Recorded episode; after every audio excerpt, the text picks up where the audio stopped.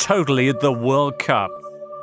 Training is useful, but there is no substitute for experience. Unbelievable,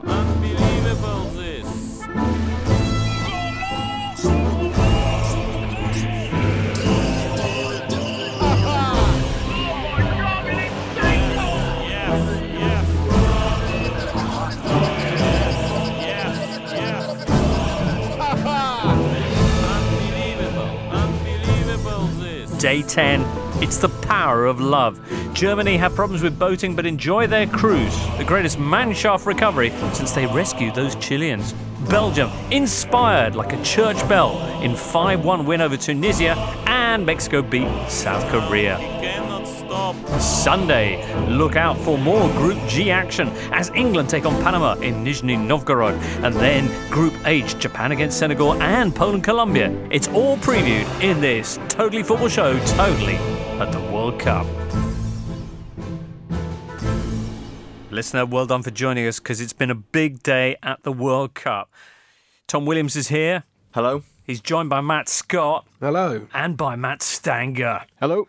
Wow, what an evening. It's a day of World Cup action that concluded with an extraordinary Germany Sweden game in the Fischt Stadium in Sochi. Wow. And they fished a result out of the bag. Didn't they? Though? Right at the last. Right at the death. With 94 minutes played and probably about 55 seconds as well, Germany were 1 1 with Sweden and probably heading out of this World Cup. And then a free kick and this. Absolute pizza strike from Kroos. Look at the bend, the whip, and how it dips into the back corner. So Germany rescue it, rescue it right to the death. And the, the faces, not just the Swedish fans, but there were German fans in the stands who literally, they didn't even know what to do with the muscles in their face. and probably in other places as well. Utterly disbelieving. I, was Yeah. all, no, I wasn't at all actually. I had, I had a little tickle five minutes You before thought the end. Germany would do it, Well, I thought somebody would score. I thought there'd be a goal. Right. Germany had ten men on the pitch. Boateng had been uh, sent off, and therefore they were very open and attacking Sweden. But Sweden never had a man up in the, the entire second half. They didn't have any legs left after chasing the ball for literally the entire first half. They could have had two penalties. Uh, certainly, one of them looked cast iron. Yeah, I mean, uh, the, the luck went with Germany, but they probably deserved it too. Hmm. Interesting game. It swung back and forth. The beginning, extraordinary stat that FIFA flashed up, Matt. Uh, 10 minutes in, Germany had had 122 passes, Sweden six. And a succession of, of, of kind of pinball moments when the ball was kind of bouncing around in the Sweden box. And it was a, a mystery how Germany hadn't scored already. It was, um, I think it was 8% possession for Sweden that opening period. Uh, but Sweden still looked a bit of a threat even at that stage, didn't they? Because Forsberg broke through the centre, cutting in from the that left. was the eighth pass.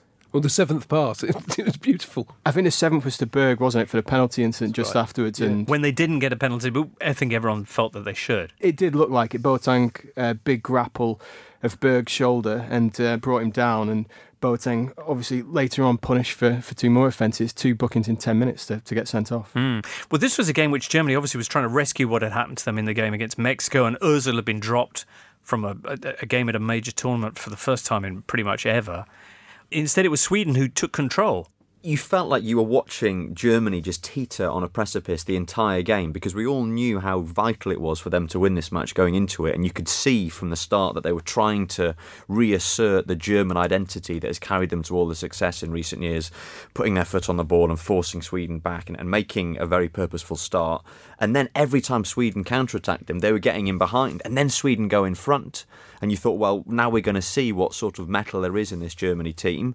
They equalise early in the second half, setting the scene for, for an onslaught. And uh, yet it, it looked like Sweden might just eke it out. And it was very similar to the way that Brazil's game against Costa Rica ended yesterday. And we were talking about how there was almost this sense of inevitability, all these attacking players on the pitch, constant barrage, and an even more spectacular breakthrough goal with that sensational Toni Kroos free kick. Hmm. And again, it's the sort of thing we might well look back at this in weeks to come and and and see this as the moment that Germany finally sort of rediscovered their identity, and it's the sort of game that, when you look back at it, you know, in the history books, perhaps it might not stick out. But had they not got that goal, they'd be going out of the tournament. And whereas now, you you back them to go through to the last Well, sixteen. Have they resolved their issues? Because the same problems that we saw in the Mexico game were there throughout much of, of this performance. Ola Toivonen, the same Ola Toivonen who who had a, a pretty miserable time at Sunderland, who's just spent an entire season in League 1 for Toulouse without scoring a single goal.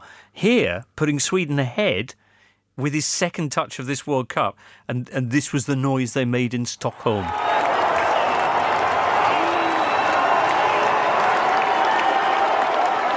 Brilliantly taken, that. Superb finish, wasn't it? Uh, we uh, we couldn't believe the way he uh, flicked that over to Manuel Neuer, and Neuer obviously appealing. Tom, I think you had the term for whatever it Yes, is. when- this Manuel Neuer is so notorious in Germany for appealing when uh, either Germany or Bayern Munich concede a goal by sticking up his sticking his arm into the air and looking imploringly at the officials. They call that the Reklamierarm, which basically means the arm of complaint.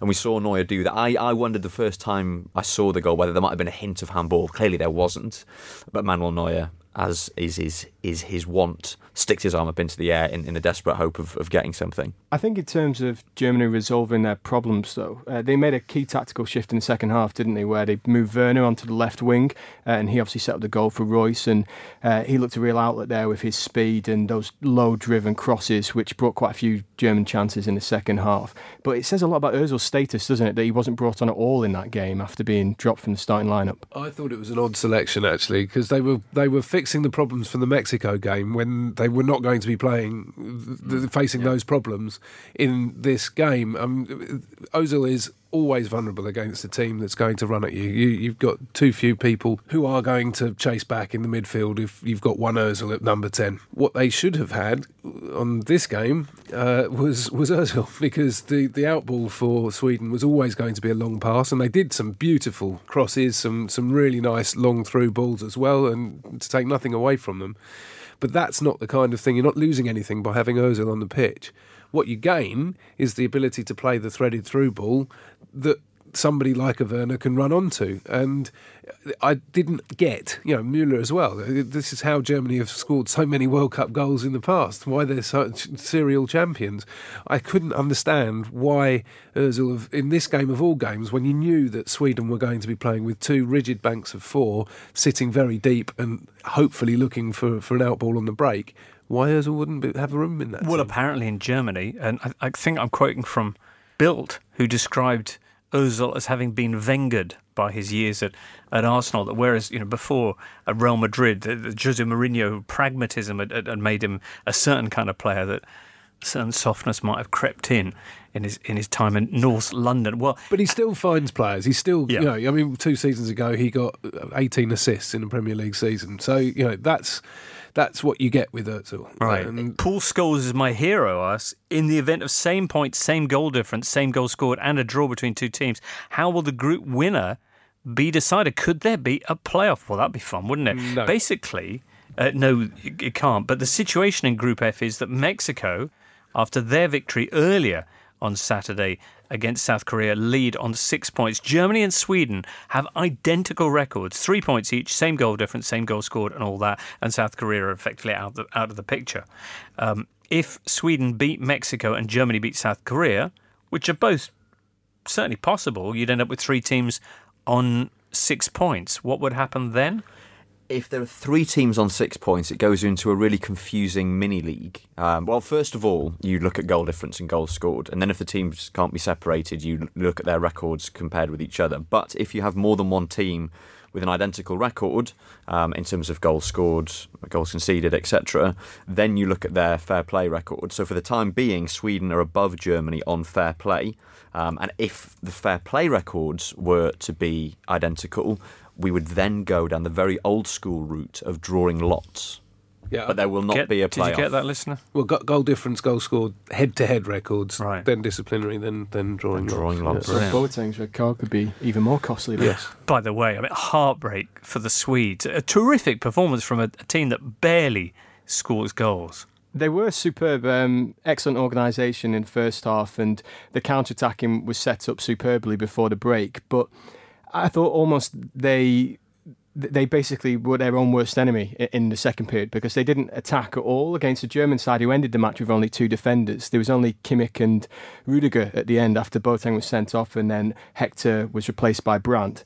And we saw it with, uh, I think Forsberg was fouled by Boateng on the halfway line with about 15 minutes to go and no one was up to support him. He was on his own surrounded by three German players. He actually overtook Toivonen with the ball, and Toivonen hadn't made the run, and it was just inexcusable. We And were if- all screaming at the, the, the, the, the screen, "Get forward!" No one did. and they, they'd been counter-attacking like that in the first half and Yeah. had some results from it. And we'd seen with Mexico that that was the way to play against this German side. And mm. as you were saying earlier, Jimbo, about how Germany were looking vulnerable in that first half, like they did against Mexico with similar sort of uh, attack from Sweden. So I don't know why they didn't keep pushing forward. They, they were playing for the point, really, that Yes. would have almost guaranteed them to go through. But you can't blame them for that. They were 20 seconds away from getting one of the greatest World Cup points in their history, and were it not for a spectacular Toni Kroos free kick, they would have got it. But I, th- I don't think you can blame Sweden too much here. Like just knowing the resources they have at their disposal. I mean, I, I, I think it would have been it would have been very dangerous for them to adopt a more proactive approach in that second half. Against 10 men in the last 10 minutes, that, I think that would have been. But against the super attacking Germany team who were just dominating possession, and you could see Sweden's legs seem to have gone. You know, they were they were really hanging on at the end. You're listening to the Totally Football Show in association with Paddy Power.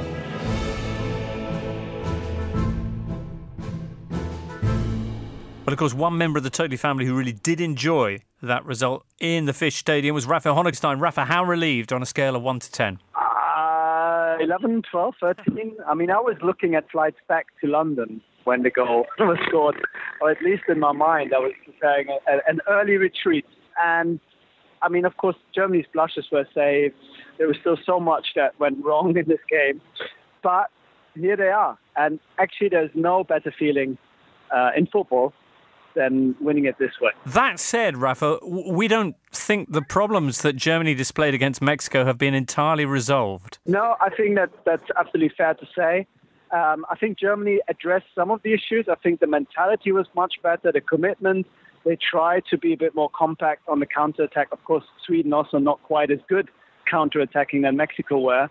But ball given away in very dangerous areas very cheaply.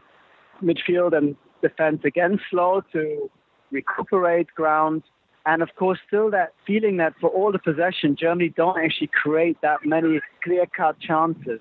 And I think that is a concern that will keep occupying Joachim Löw's mind because while the criticism about the first game was mostly about Germany turning up and playing with a bit of arrogance and a sense of entitlement, I think now the focus will shift on him.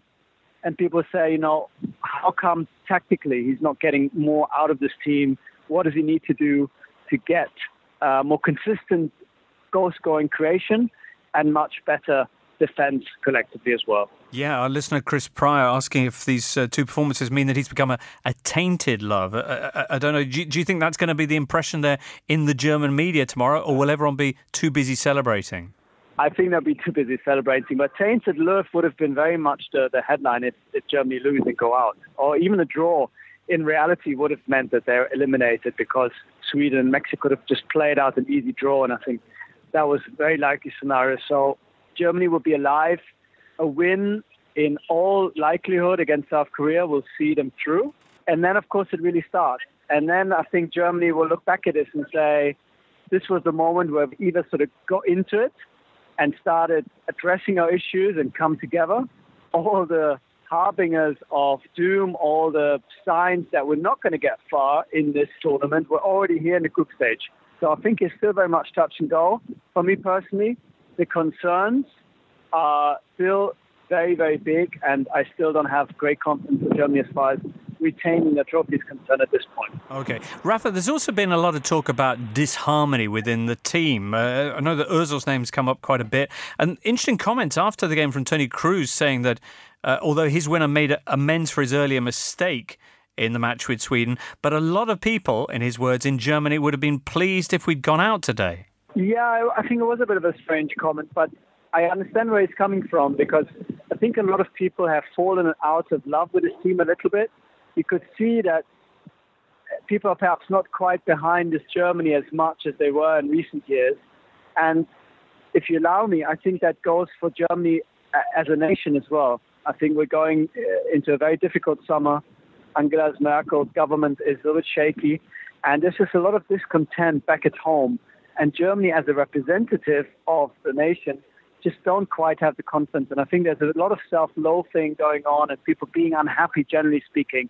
Having said all that, I think this moment would have been the first real moment of happiness uh, where, you know, 83 million or take away a few were sleeping uh, would have come together and enjoyed themselves. So I think it is it is a great moment of, of togetherness, but Germany need to follow this up. Uh, when you asked me about this harmony in the camp very briefly, I think that story has been uh, oversold. Uh, there are different groups, but they're not working against each other in the way that they were in 2012. But there was a real split between the Bayern crew and the Dortmund crew, and they were politicizing behind the scenes and scheming. Now you have people who are interested in one thing and people are interested in another. They're spending more time with each other than others. But anyone I spoke to has told me that the, the idea that there's sort of a big division in the squad is actually not backed up by reality. All right. Rafa, how important would a good cup run be then for Germany as a country? I think it would be good. I think it would come at a good time. Um, I think Germany as a team need to uh, show that they are uh, producing because I think so far a lot of it has gone wrong. You could, you know, look at the preparation. You could look at a lot of things, and I think they're still under pressure to up their game and to really give a good account of themselves. They got lucky tonight. Uh, yes, they showed resilience. Yes, they showed mentality. Really, that is the minimum you can expect from a Germany team. Now they need to play a bit more football. And uh, I think the, the question marks are still lingering, uh, waiting to come to the forefront when it goes against real opposition. So far, we've played Mexico and Sweden with the greatest of respect for teams. You know, these are not world beaters, and Germany are still miles away, I think. Right. When South Korea will be the, kind of level test. of football that, yeah, exactly, the kind of level that they need to produce to do justice to themselves. You can read more of Raphael Honigstein's thoughts on ESPN FC. All right, how about the other scores then from Saturday? Mexico had a 2 1 win over South Korea. It was a bit of a worldie from Heung-Min Son right at the death. Some scant consolation there for the South Koreans. Mexico, meanwhile, uh, establishing their winning margin thanks to a penalty from Carlos Vela and this from Chicharito.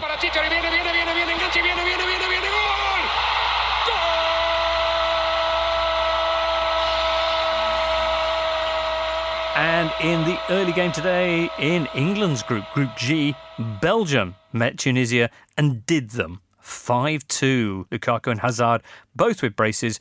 Batshuayi, at about the sixth attempt, finally put away a fifth. They're looking good, Belgium.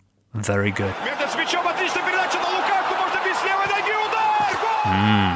Matt Scott already disagreeing with my uh, impressed state about Roberto Martinez's team. We'll talk about that very shortly because the other game from the German group saw Mexico, as I mentioned, 2 1 winners over South Korea. Once again, the Mexicans deadly on the break. Tom. I think the danger that Mexico faced after that very impressive win over Germany was that they, they might sort of struggle to, to pick themselves up and produce the same level of intensity. They didn't really need to against South Korea. I mean, South Korea were better than they had been against Sweden, but given they'd not had a single shot on target against Sweden, that wasn't difficult. Uh, Mexico went ahead midway through the first half with a penalty. Were generally content to sit back then, although they still had quite a lot of possession. Um, South Korea looked better with Son Heung Min through the middle, but again didn't really make that many chances. Uh, Chicharito got his 50th international goal, and it was sort of a kind of poor cover version of the goal that Hirving Lozano scored in the win against Germany, this time with Lozano providing the assist. Uh, Hernandez cuts inside uh, the defender and then completely bobbles a shot home. So a very kind of Javier Hernandez way to bring up his half century. Um, and then the game fizzled out until the 93rd minute when Son scored an absolute worldie, curled it into the top left corner. Um, but that's probably going to be all that South Korea have to shout about at the tournament, I fear. Nil points so far for the Taeguk Warriors. Yeah, that's them. Matt, let's talk about Belgium and their 5 2 win over Tunisia. Now, that's two goals of goal margin better than England's win over Tunisia, which you were really impressed with. So you must be thrilled with Belgium. no, I don't. Look, I, I thought that this was a team that anybody would have cut to shreds. Um, South Korea would have cut them to shreds the way that they defended. It was it was dreadful. They had people standing ten feet away from Romelu Lukaku as he chased on to, to through balls. It was it was almost like watching Saudi Arabia in the first game uh, against Russia.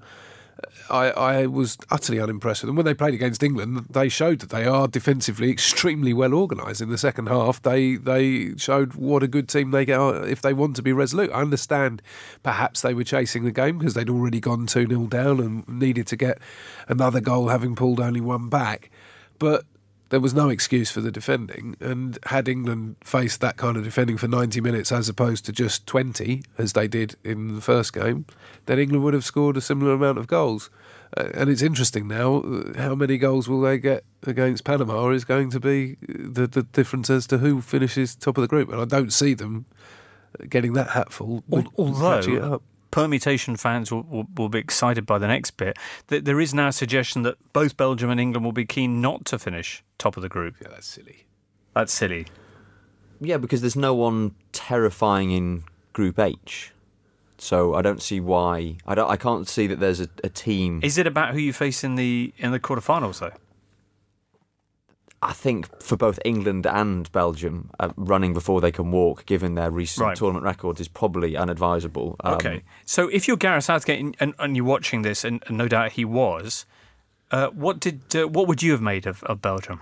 I think I agree with a lot of what Matt said. I think Belgium are both very good in some ways and very bad in others. I mean, clearly going forward, they have the capacity to be sensational. Uh, Romelu Lukaku, with four goals in two games and uh, 17 in 11. 17 and 11, and also becoming quite remarkably the first player to score multiple goals in successive World Cup matches since Diego Maradona Wow. in 1986, whose second brace of that um, double brace came against Belgium. Coincidentally, in the semi-finals, so bringing things full circle. Um, yeah, Belgium looking very good going forward. Lukaku's in good form. Hazard's in good form, um, but they have problems at the back. I don't think anyone's convinced by this this back three. Okay, you've got Boyata there now. It's probably going to be Kompany against England, but Tunisia created a lot of chances, and when the game was still uh, a lot closer than it ended up being at the end, uh, chances that better opponents would have taken. So while there's plenty to fear about Belgium, there's also of reason for thinking that any decent team who comes up against them are going to get opportunities to score. Belgium currently on six points. England on three with their match coming up tomorrow against Panama. Both Panama and Tunisia yet to record a single point, and a lot of talk now that uh, Hazard and, and Mertens and Lukaku might be rested when the final group game comes up between Belgium and England. That it might already be sorted by then. Yeah, I don't think England would have too much to fear with Lukaku if, if he did start because goals against Panama and Tunisia is sort of what he's done in the Premier League for the past few seasons. And people call him a flat track bully, which seems a bit unfair at times. But he did only score once against teams in the top six this season, and 13 of his 16 goals for Manchester United were against teams in the bottom half. So I think scoring a brace against the side 55 in the world, Panama, and uh, another brace against Tunisia, 21st in the world. It's not quite at the level yet where you look at Ronaldo's hat trick against Spain, for example, and you think he's really made it. This is his World Cup. And I think with England, John Stones obviously will know him really well from having played alongside him at Everton. So if Lukaku starts, I don't think England have too much to fear. But like you were saying, um, Roberto Martinez apparently would prefer to finish second in this group. And he does strike me as the sort of manager that would maybe looking at all the uh, the equations to figure out Belgium's possible route to the final. I'm, I'm, I'm really surprised, and I completely uh, hear what you're saying, but they just beat Tunisia 5 2. And, and, and It's, look, not, the- it's not the same though, is it?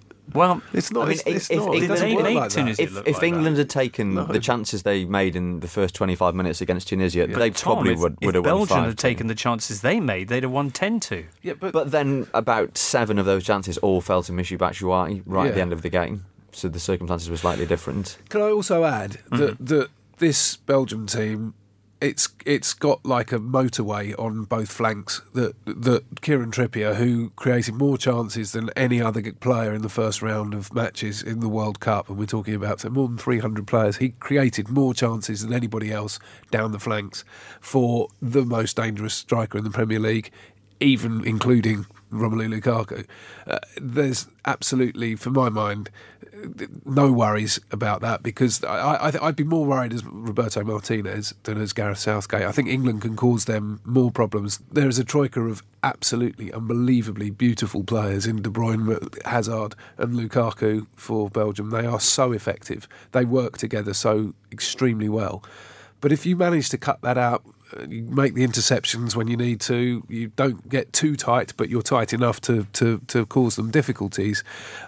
I I think that's the way to keep Belgium quiet, and you you force them back by creating width and space further up the pitch. Presumably, a collection of Belgian journalists could be having the exact same conversation about England right now. But anyway, we're kind of getting ahead of ourselves because, of course, England have to get past Panama first in, in the Sunday lunchtime game in Group G. Let's address what's coming up on Sunday after this. Sun, sea, sand, and football. Watching the World Cup on holiday sounds like paradise until you try watching a game online and realise seconds before kickoff that it's blocked. Well, instead of bemoaning your decision to book a trip during a tournament that comes around once every four years, you need to get yourself a virtual private network from bestvpn.com. And you'll be able to access the internet freely wherever you are this summer, all for less than the price of a pint. Because you listen to the Totally Football Show, you can get 70% off a VPN by visiting bestvpn.com slash podcast. BestVPN.com will set you up with a VPN in minutes so you can watch the football from your deck chair or by the pool. And when it comes to security, BestVPN.com will also protect your internet activity from prying eyes on open Wi Fi networks. No matter where you are in the world, you can access your online home comforts with a VPN. So unlock the internet today with bestvpn.com. Find out more and get 70% off by heading to bestvpn.com slash podcast.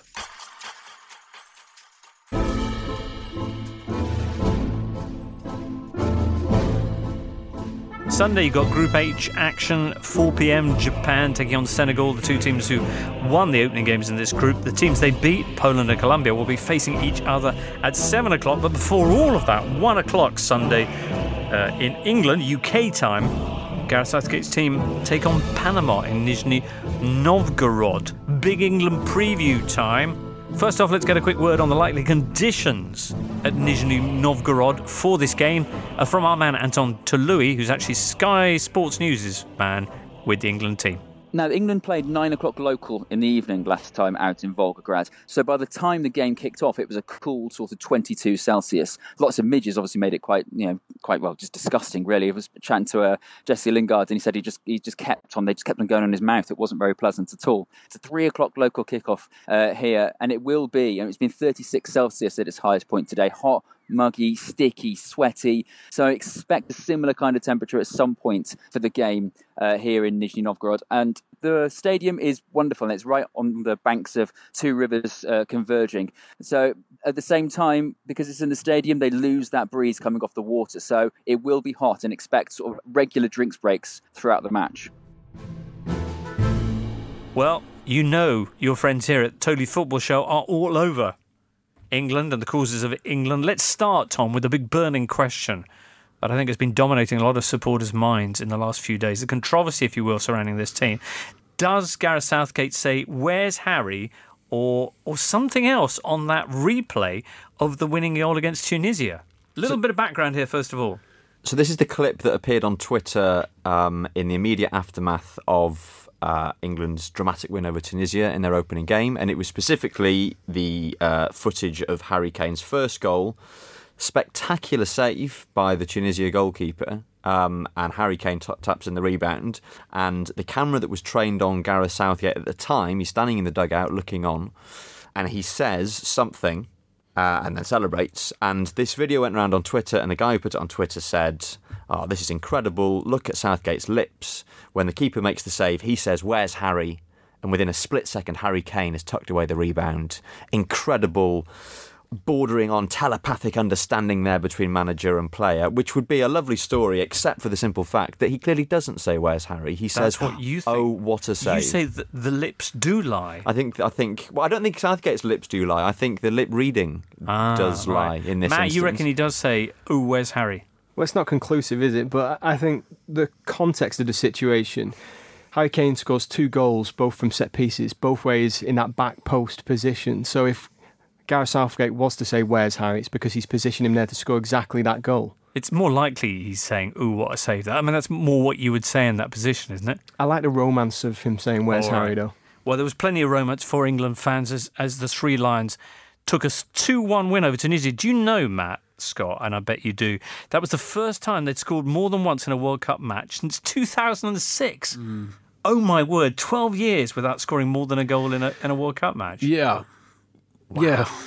what can you say? I mean, and as I think you pointed out at the time, to do it, they had to overcome ill fortune. So it all, it all sets up pretty nicely. Now, I guess the one, the one dark cloud is the fact that they did struggle against a Tunisia side in the second half that sat back.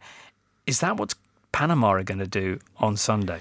Yeah, in the same way as Sweden did t- uh, last night against Germany. Um, I, I think that's that's always going to be the way. I think though this selection that Gareth Southgate's pointing to, or at least Steve Holland is pointing to with uh, with his chalkboard, uh, is that Dele Alli, of course, is out through through medical issues. He's got a slight thigh strain, and that means it opens the door for Ruben Loftus Cheek. Uh, and it does look like Raheem Sterling is going to be sacrificed in favour of Marcus Rashford, who scored that wonder goal uh, against Costa Rica in the build-up games. Uh, I think actually that is a team better suited to unpicking, uh, you know, the, the defence that that this Panama team is undoubtedly going to put up. They're going to put up a massive rampart if they can, of 18 men behind the ball. We've seen them do it recently. They had those uh, games against Wales and Northern Ireland where it was very much that kind of things. But they've got techers, you know. Rashford, Rashford and Ruben Loftus Cheek have got more techers than the other two, who, who are wonderful passers,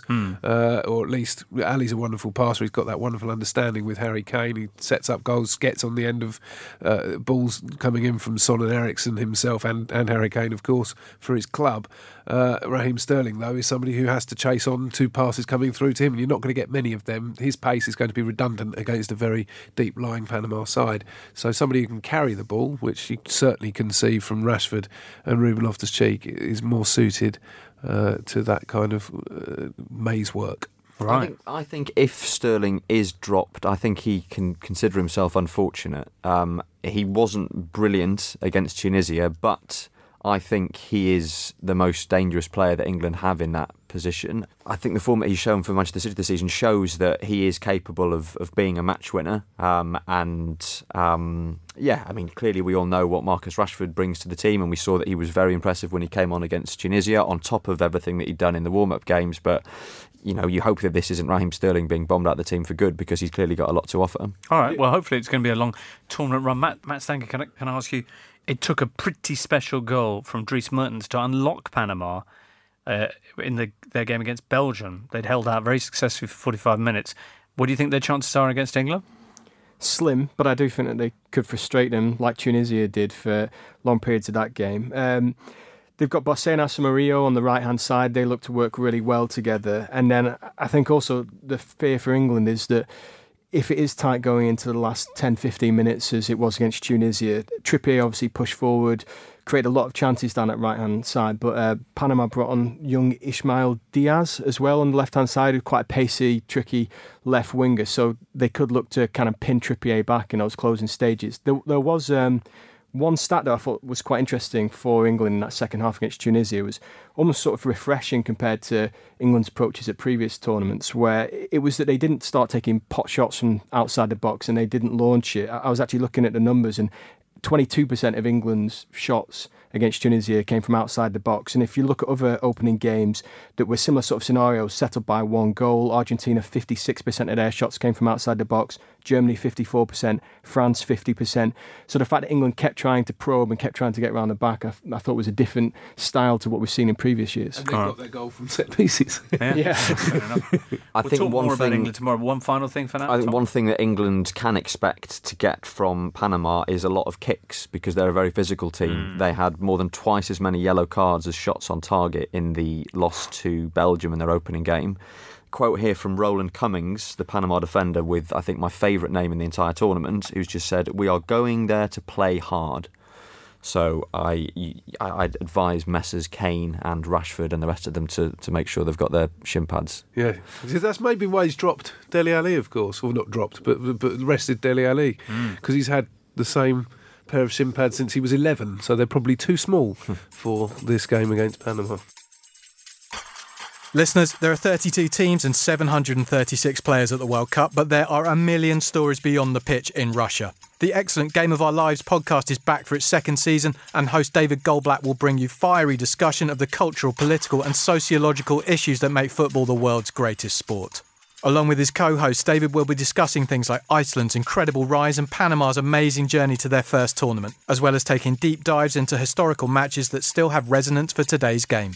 Search for Game of Our Lives with David Goldblatt wherever you get your podcasts and subscribe now. England's opponents, if they get out of the group, will come from Group H. Group H on Sunday sees Japan and Senegal uh, meeting in Yekaterinburg. Both teams won their opening games. Senegal beating Poland, Japan, uh, making their way past a 10 man Colombia. Senegal mean business. Yeah, Senegal looked really impressive, I thought, against Poland. I mean, Poland shot themselves in the foot in that the first goal was an own goal, and the second goal owed to that preposterous back pass from Gregor Krychowiak, it's Right. fair to say. Mm. Um, Szczesny should have done better because he could see. because he could see what was happening. And he should have Um, communicated. And, and and Senegal look, I think, of all the African teams, the most well equipped uh, to to make a mark at the tournament. Clearly, we know that Nigeria have turned things around in their group. Um, they could be only the third um, African team to win their first two World Cup group games Really? after Cameroon in 1990 and Nigeria in 1998. Excellent. Okay, so do you, do you fancy them to take the three points against Japan? Japan were a lot better than I expected them to be against um, Colombia. I mean, clearly they they had a massive stroke of good luck in in that Carlos Sanchez was sent off for Colombia within three minutes, um, and Shinji Kagawa scored the does penalty that to put J- generally, uh, in Japan any ahead. way, does that in any way weaken Colombia? Though I mean, whether whether he's on or off the pitch to me feels pretty immaterial. Um, Well, I mean, obviously, you know, you- they're then they're then playing against ten men, and and Colombia actually reacted quite well in in the way that teams who have a man sent off often do. Scored that very clever free kick through Juan Quintero, and and Japan briefly looked in danger of being submerged. Turned it around very impressively in the second half. And okay, you might say yes, they're only playing against ten men, but they're playing against a, a very well drilled, very talented Colombia team, um, and and Japan ended up being being good value for their win. And I think they were the team who we were expecting to struggle in that group they're obviously going to go into this game now with a bit more belief behind them. So it, it could be an interesting one. It certainly could. It will be taking place at 4 p.m. UK time. Later on, the other teams in the group, Poland and Colombia, who you probably would have looked at this fixture before the World Cup started and thought this will be for the group. Instead, it's for survival, Matt Stanger, and an interesting clash as well. If you like, a, you know, to, if you like to make it personal, a, a, a kind of duel of Bayern teammates. Lewandowski, who once again at a major tournament is so far proving ineffective, and James Rodriguez, if he starts, because there's still some doubt about that. I think that's another reason why it was so difficult to judge Colombia because not only did they have a man sent off after three minutes, but Rodriguez didn't come on until the 60th minute, and he's had that calf injury that he picked up in training. So, like you say, it's uh, still undecided whether he will start this match, but. Colombia will obviously be desperate for him to start, and he, he won the Golden Boot at the 2014 tournament. He's had a great season on loan at Bayern Munich from Real Madrid, and like you say, Lewandowski will know all about him. Lewandowski, 16 goals in qualifying. He's top of the uh, the chart in the UEFA qualifying section. But I, I thought he suffered from a lack of service really in that game against Senegal. And Milik, who was playing sort of just off him, didn't really do a great deal. He was substituted about 20 minutes before the end as the Polish Kownacki or Kovnatski, perhaps, coming on for him, I think. Could perhaps Yeah. replace him in in the lineup for this one. Definitely. Uh, Lewandowski is not a new issue. Uh, six matches at Euro 2016 and this World Cup, he's uh, totaled one goal. Can you total a goal? I don't think you can. It, it- you, you score a goal. No, You no, can have a right. You added total of the one. Total of Yeah, one think goal. it's We're, all we're okay with that. Going, going back to Colombia quickly, I, I, I mean, they were a little unlucky in as much as you know, had Falcao had boots that were two sizes bigger, I think he'd have scored two or three goals. Um, yeah, they serviced him very well, and but the ball was just agonisingly too far in front of him, and that's in spite of the fact that they sacrificed Cuadrado to uh, to make make way for for another defensive player. On the subject, by the way, of Latin American teams in a little bit of trouble, quick word about Argentina. You may have seen the reports that their squad have, well, how would you put this? They've effectively ended their relationship with manager Jorge Sampaoli, who, who I'm not sure if does he still get to pick the team or Well, we don't know. It sounds like they've mutinied. If, if you were being malicious, you might say that it won't make much difference because they've not looked like they've been playing for a coach in the first two matches. So perhaps giving Sampaoli the elbow won't actually change all that much. But yeah, I mean, clearly a sign that all is not well um, within the Argentina camp. Even though they've now been dangled this this big lifeline. Yeah, but from Nigeria, who they'll be taking on at seven o'clock on Tuesday evening. An absolute huge game. I guess in some ways it's nice that the players care enough uh, to mutiny if that's what happened, because you wouldn't necessarily have guessed that from the way some of them were performing on the pitch uh, in, in their last match. No, but why would you start a game when you're the Argentina coach without Paulo Dybala on the pitch? And he's not he's not managed to get him in that lineup at all. And he's such a wonderful footballer. He is, but he's got a terrible record in, in really decisive big matches like, like this. I mean, Champions League in particular. And he still never scored a goal for Argentina. good lord. Yeah, but he's he's not played enough under Sampaoli. I mean, if you've got if you've got Higuain, he can play up front on his own. If you've got Messi in the team, you've got Dybala in the team. Mm. You've, you've you've got yeah, Aguero as well. I mean, Aguero can play up top on his own. There's there's an opportunity. You have to play four two three one. You have to. I think And what you have to do, Matt, is get on the phone to El Cholo Simeone, Yeah. drop him in for this final Yeah. group game, and see what kicks because he, you know. Maybe you could send instructions via WhatsApp audio messages, seeing as that appears to be a favoured method of communication, if you believe the reports. Yeah, from the no, other but uh, day. and, and how much of a role that might have played in all this? Him cussing out um, Sampaoli and indeed a lot of the players with uh, with, with with various uh, t- messages which are now kind of surfaced in, in the media. It will help when Sergio uh, Romero comes back Mm. because But is- he's been a big mess. It's Yeah. amazing to think that they could still make it through to the last 16 and Mexico, who've been on the side of the tournament so far, if they lose to Sweden 2 0, they'll be out of the competition. Yeah. I saw actually there was street signs in Buenos Aires that said Gracias Nigeria after the result against Iceland. And you wonder if they'll be saying the same thing uh, when they play them. Well, that's a huge game coming up on Tuesday. Sunday's games, pretty huge as well. And you know that we'll be back here uh, to discuss them tomorrow evening. Now, let's get the odds on Sunday's fixtures. Producer Ben has been speaking to Paddy Power. Thank you, Jimbo. Lee Price from Paddy Power. Let's talk about the games coming up tomorrow, or indeed, listeners, if you're listening to them today. They are today's games, and they kick off with England versus the mighty Panama. Lee, can Panama stop England's inevitable victory parade? And when I say victory parade, I mean they're going to win the World Cup. Yeah, they can, and they're probably exactly the sort of team that would stop it if there was indeed such a parade uh, in existence. Panama 20 to 1 to win this match was absolutely humongous. Uh, England 1 to 6, draws 11 to 2. You know, classic England script that this is exactly the sort of game where we draw nil nil or lose 1 0. Uh, and Panama did look quite decent for the first 45 minutes against Belgium. So I don't want to be pessimistic, but not a foregone conclusion. The rest of the action is in Group H, of course, the group that we've really enjoyed here on the Totally Football Show, the most World Cup of World Cup groups. Um, Japan versus Senegal is the four o'clock kickoff. Uh, what did you make of Senegal? Do you think they're going to get the better of Japan here, which they probably will? Uh, yeah, this group you said you really enjoy it. I think this one makes the bookmakers most nervous because it's so hard to predict. All four of these teams very uh, evenly matched, and the prices reflect that. Uh, these games could go either way. Japan are five to two, Senegal were evens, and the draw was nine to four. But for three results there, all very similar ballpark. And uh, Poland versus Colombia got some very decent strikers on display here. Are there going to be goals? Let's hope so. It's been a, a good World Cup so far, but we haven't had many thrashings, Russia aside. Uh, again, like I said for the last match, price is very, very close. 9 to 4 Poland, 6 to 5 Colombia, 21 to 10 the draw. Uh, more than four goals, which I think would count as a lot of goals, is 3 to 1. Uh, let's hope for that. You can find out those odds and more at paddypower.com. It's 18 plus only, begambleaware.org, and when the fun stops, stop. We are going to be back then Sunday evening. You'll probably catch up with us Monday morning. By the way, there's no totally quiz tomorrow at halftime of the England game as previously advertised, but the totally quiz will return for the Belgium game and then again in the last 16, probably. Do follow us at the Totally Show on Twitter or find us on Facebook. And make sure you catch up with us Sunday evening or Monday morning for more top thoughts on the World Cup in Russia. For now, it's many thanks to Matt Scott. Thank you for having me. To Tom Williams. Thank you. And to Matt Stanger. Thank you. And above all, listener, you. We'll catch up with you tomorrow. Bye. You've been listening to The Totally Football Show, a Muddy Knees Media production. Subscribe now and get the latest episode delivered right to your phone for free. Supporting your team at the World Cup can be a phenomenal experience. But then Beckham boots Simeone, Lampard's goal isn't given, or someone puts on an England shirt and misses a penalty. The highs, more often than not, come with lows. And that's a little bit like life, really. So while we're all supposed to be buzzing with World Cup excitement and lapping up all this football, all that VAR and all those Nigeria kits, remember that someone close to you might be going through one of life's tougher times.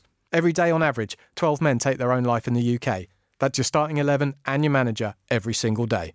Scary, huh? But that's part of the problem. Many of us still feel mental health and suicide are taboo topics, and this can stop men from opening up and getting support when they need it most.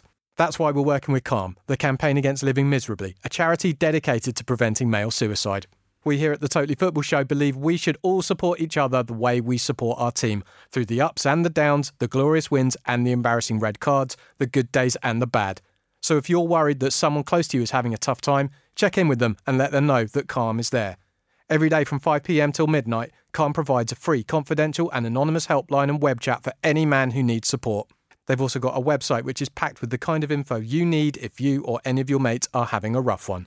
Visit thecalmzone.net to find out more about Calm.